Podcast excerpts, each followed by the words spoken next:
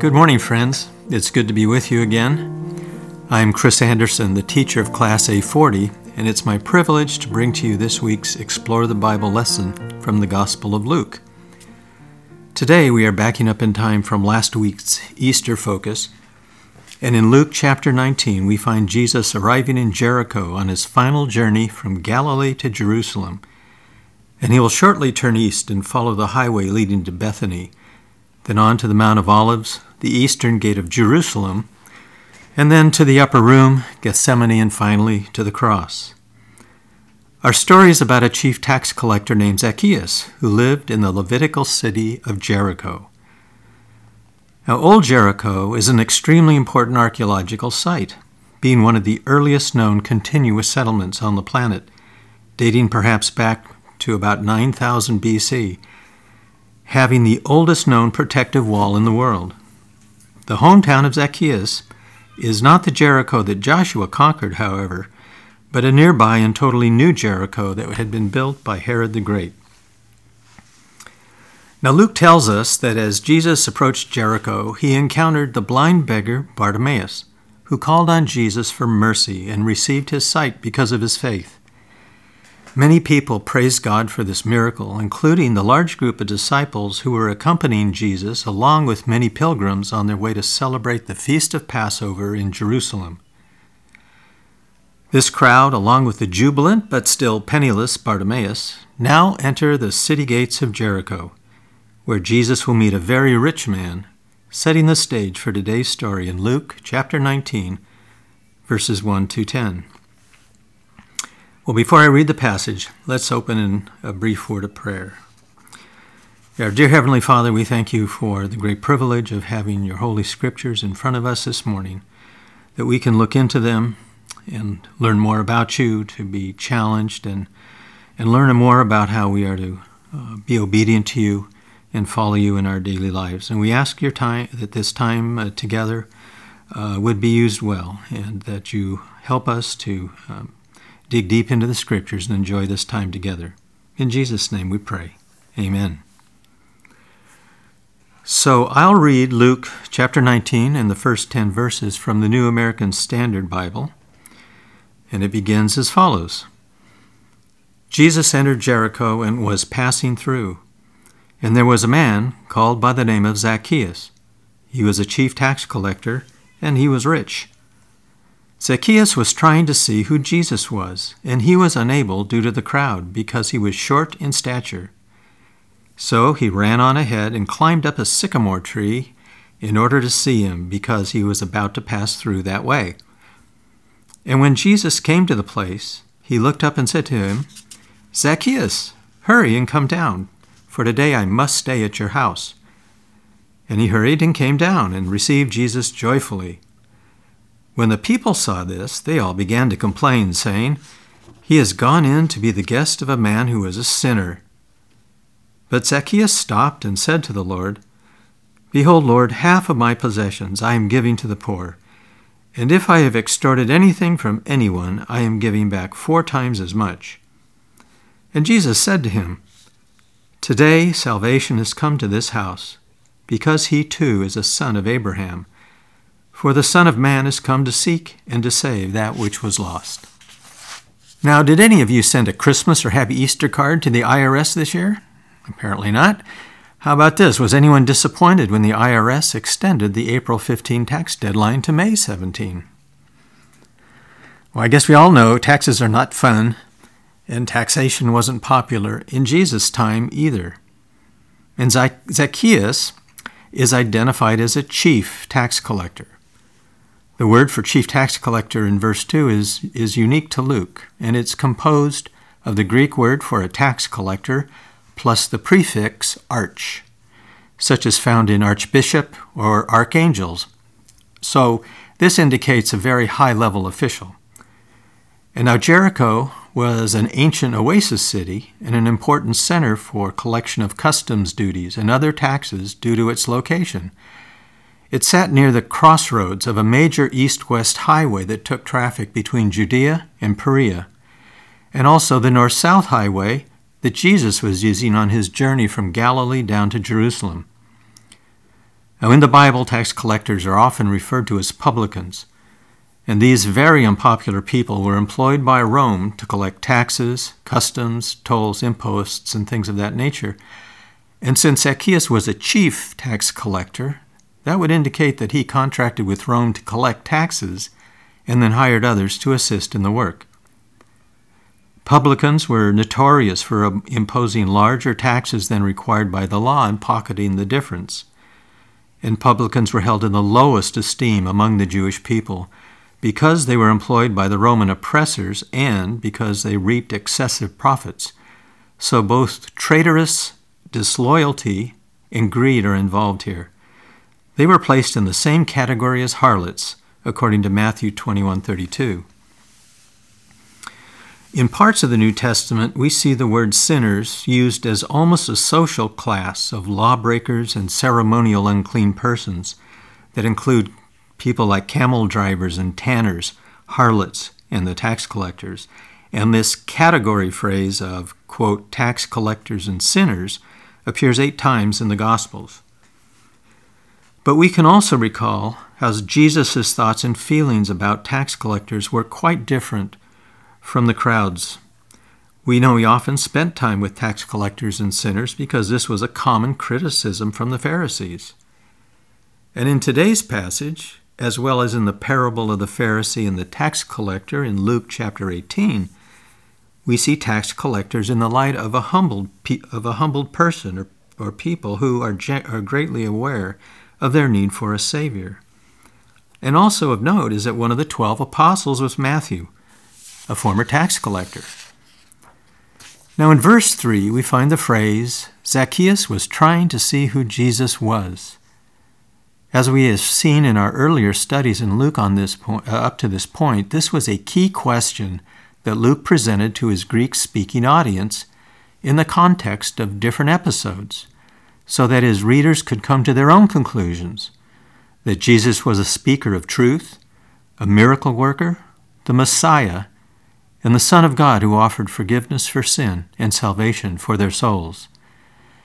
And here in chapter 19, Luke presents this question that every person must answer Is Jesus the Savior of mankind and your Savior, or is he something? And again, at the end of this uh, Zacchaeus story, Luke will show us the answer. Well, what are some observations we can make about Jesus' walk through Jericho? Jericho was one day's journey from Jerusalem and was probably a common stopover for travelers. So it seems likely that Jesus intended to spend the night there in Jericho, and this partly explains Jesus' saying, Today I must stay in your house. Also, we note that Jesus had collected a crowd, and Zacchaeus was too short to get a good look over them.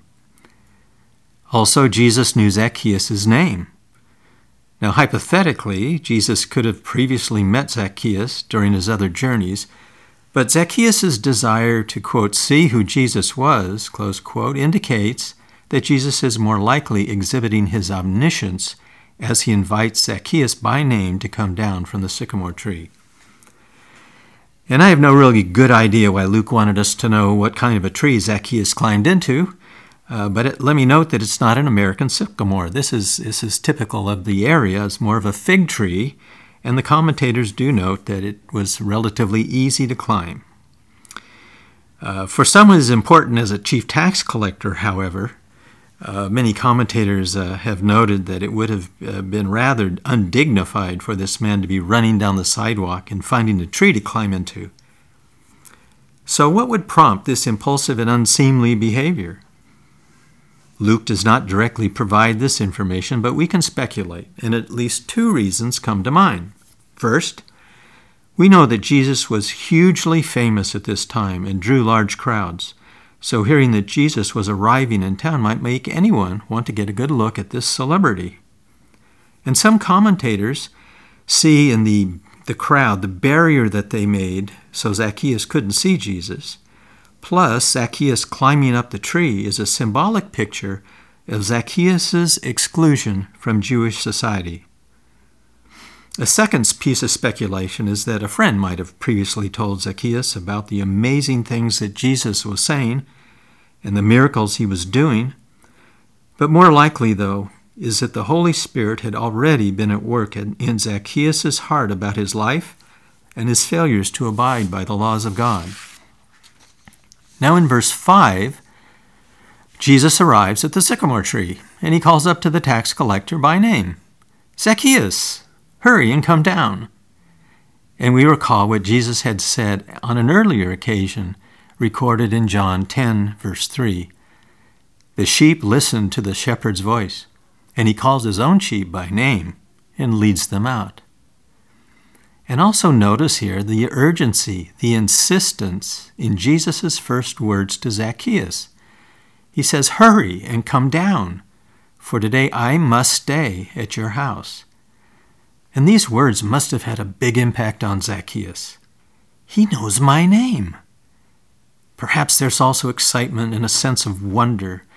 At the very least, Zacchaeus appears very responsive to Jesus, and as we will see, treats him much more as a messenger from God than a mere celebrity. Now let's look a little more deeply at the words, I must stay at your house. We can observe that the Greek word for must here is dei, spelled D E I, and it's interesting that it can be used to mean it is proper, it is binding, it is necessary, it is inevitable. In the context of this passage, this little word must implies a divine necessity, and Jesus considered this meeting with Zacchaeus as a divine appointment. Now, if you think perhaps that's a little over over uh, that I was a little too strong in that statement. Let's look at some more context that we can get from the scriptures. So if we look at John chapter 6 verses 37 to 40 we read, Everything that the Father gives me will come to me, and the one who comes to me I certainly will not cast out. For I have come down from heaven not to do my own will, but the will of him who sent me. And this is the will of him who sent me, that of everything he has given me I will lose nothing, but will raise it up on the last day. For this is the will of my Father, that everyone who sees the Son and believes in him will have eternal life. Also in Ephesians chapter 1, verses 3 to 5, we read, Blessed be the God and Father of our Lord Jesus Christ who has blessed us with every spiritual blessing in the heavenly places in Christ, just as he chose us in him before the foundation of the world, that we would be holy and blameless before him. In love, he predestined us to adoption as sons and daughters through Jesus Christ to himself, according to the good pleasure of his will. And finally, at the end of our passage today, in verse 10, Jesus will say, for the Son of Man is come to seek and to save that which was lost. So Zacchaeus was one of the lost, who the Father had chosen before the creation to be given to his Son Jesus as an adopted son. So here we see the doctrine of God's election by the Father and why Jesus had to come to keep his divine appointment with Zacchaeus. It is necessary and it is inevitable because he came to do the Father's will, and the Father wanted Jesus to bring salvation to the chosen Zacchaeus. And it was also Jesus' last opportunity to meet with Zacchaeus in Jericho, because Jesus also had one last divine appointment to keep in Jerusalem. Finally, notice in verse 6 that Zacchaeus hurried down the tree and received Jesus joyfully. Now, there is much more to this word received, or in your translation, maybe it says welcomed, than we might see at first glance. Zacchaeus was being much more than simply being hospitable, and these words may symbolically mean that he was receiving Jesus into his heart. He was welcoming his new Lord. Well, we do notice, or have hopefully haven't forgotten, there's a crowd of people here, and we want to look at what they were up to. So look now at verse 7. While the crowd is witnessing the conversation between Jesus and Zacchaeus, they begin to murmur and grumble. Luke does not tell us everything that the crowd was grumbling about, but the theme is that Jesus is consorting with a notorious sinner, and they strongly disapproved.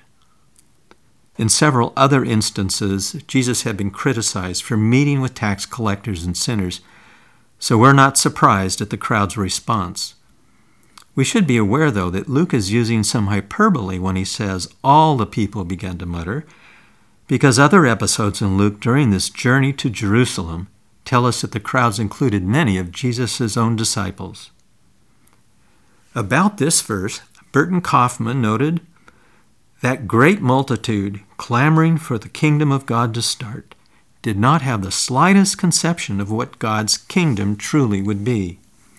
And I find this fascinating because now Jesus will address this very, this very same misunderstanding in the next passage in Luke, which begins in verse 11 with the parables of the ten minas, as Jesus continues to talk to this crowd in Jericho. And it begins, it says in verse 11, Now while they, the crowd, were listening to these things, Jesus went on to tell a parable, because he was near Jerusalem, and they thought that the kingdom of God was going to appear immediately. In other words, they saw Jesus as coming as a new king to reestablish the Davidic throne in Jerusalem and throw the Romans out.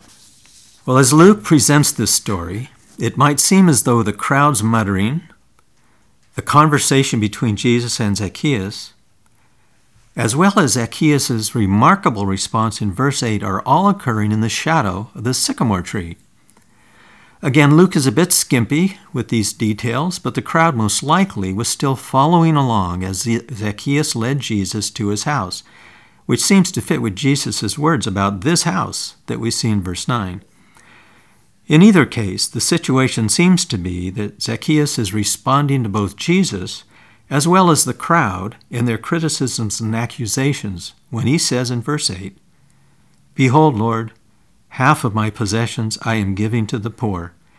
And if I have extorted anything from anyone, I am giving back four times as much. In any event, we are reaching the conclusion of this story with this grand and beautiful announcement which speaks to Zacchaeus' repentance, even though the word repent never appears. Remember Luke's observation in verse 2 that Zacchaeus was rich, thereby suggesting a contrast with the poor Bartimaeus, and hinting that his wealth will be an issue in this story. And here in verse 8, Zacchaeus tacitly acknowledges his sin and how he has conducted his business. Now, regarding repentance, Daniel Fuller once wrote, We understand why in the Bible repentance precedes faith. Before people find their need in God, they are looking to other things, often money, for satisfaction.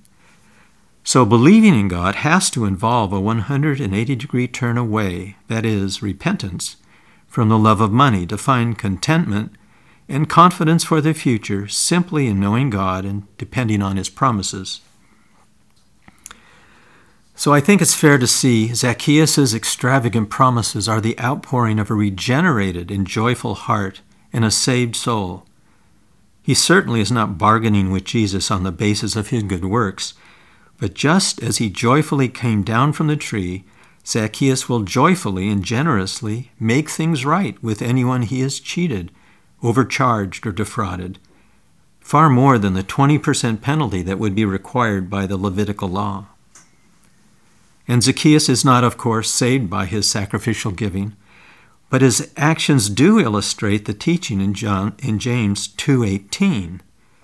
Show me your faith without the works, and I will show you my faith by my works. In addition, we can see Zacchaeus' generous giving as a thank offering coming from his changed heart. As one commentator summarized this, this story of Zacchaeus, this whole incident is the epitome of the messianic mission described in Luke, where Jesus came to seek and to save that which was lost. Well, let's move now to verse 9. And without all the details about repentance and faith being spelled out, we know that the rich man Zacchaeus was saved because Jesus said so, and the camel has jumped through the eye of the needle. Jesus now proclaims that Zacchaeus, the despised tax collector and sinner, is also a son of Abraham. And by saying this man, Jesus is announcing this to the gathered crowd who had looked down on Zacchaeus and excluded him from their community for all these years. These words from Jesus also tell us today that no one is so disreputable as to be excluded from the church or from our personal fellowship. So, who is a son of Abraham? This term describes a person who is a true Jew, one who not only was a descendant of Abraham, but who also walked in the footsteps of Abraham's faith. And we can only imagine how Zacchaeus must have felt when Jesus publicly announced his status as a true son of Abraham after these many years of being treated as an outcast by his own people. Now, how can we understand how being a son of Abraham actually signifies salvation? Well, we can understand that being a son of Abraham is the same as being a child of faith because the Apostle Paul makes this very clear. In Romans 4, verse 12, and Galatians 3 7, Paul writes these Ab- Abraham is the father of all who believe without being circumcised, that righteousness might be credited to them. And the father of circumcision to those who are not only of the circumcision, but who also follow in the steps of faith of our father Abraham. Just as Abraham believed God, and it was credited to him as righteousness, therefore recognize that it is those who are of faith who are the sons of Abraham. Now, section four of the Baptist Faith and Message is helpful here just to review uh, the part on salvation. The following two excerpts from section four uh, clearly describe what happened with Zacchaeus. Regeneration, or the new birth, is a work of God's grace whereby believers become new creatures in Christ Jesus. It is a change of heart wrought by the Holy Spirit through conviction of sin to which the sinner responds in repentance towards God and faith in the Lord Jesus Christ. Repentance and faith are inseparable experiences of grace. The Baptist Faith and Message goes on to state repentance is a genuine turning from sin toward God. Faith is the acceptance of Jesus Christ and commitment of the entire personality to Him as Lord and Savior.